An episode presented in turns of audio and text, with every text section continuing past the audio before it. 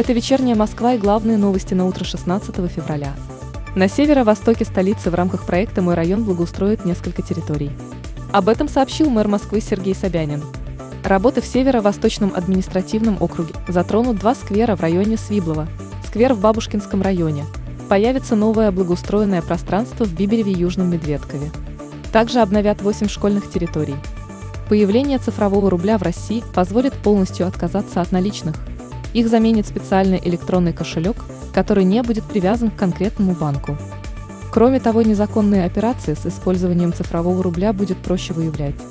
Такое мнение в беседе с «Вечерней Москвы» высказал экономист Николай Кульбака.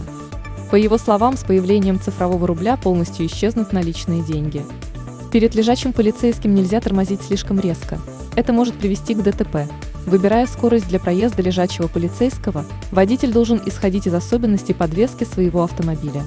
Об этом в «Вечерней Москве» рассказал заместитель главного редактора издательского дома «За рулем» Максим Сачков. Специалист отметил, что неправильная манера проезда искусственных неровностей может стать причиной столкновения. Столица за 2021 год сдали кровь более 105 тысяч раз, что на 23% больше, чем годом ранее. Об этом сообщила главный врач Центра крови имени Гаврилова Ольга Майорова.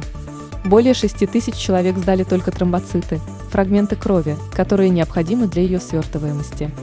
Они жизненно необходимы детям с онкологическими и гематологическими заболеваниями. Соответствующая информация опубликована в новостном агрегаторе СМИ-2. Директор НИЦ эпидемиологии и микробиологии имени Гамалеи Александр Гинзбург сообщил, что разрешение на проведение клинических исследований вакцины от COVID-19 на базе моноклональных антител в скором времени будет получено.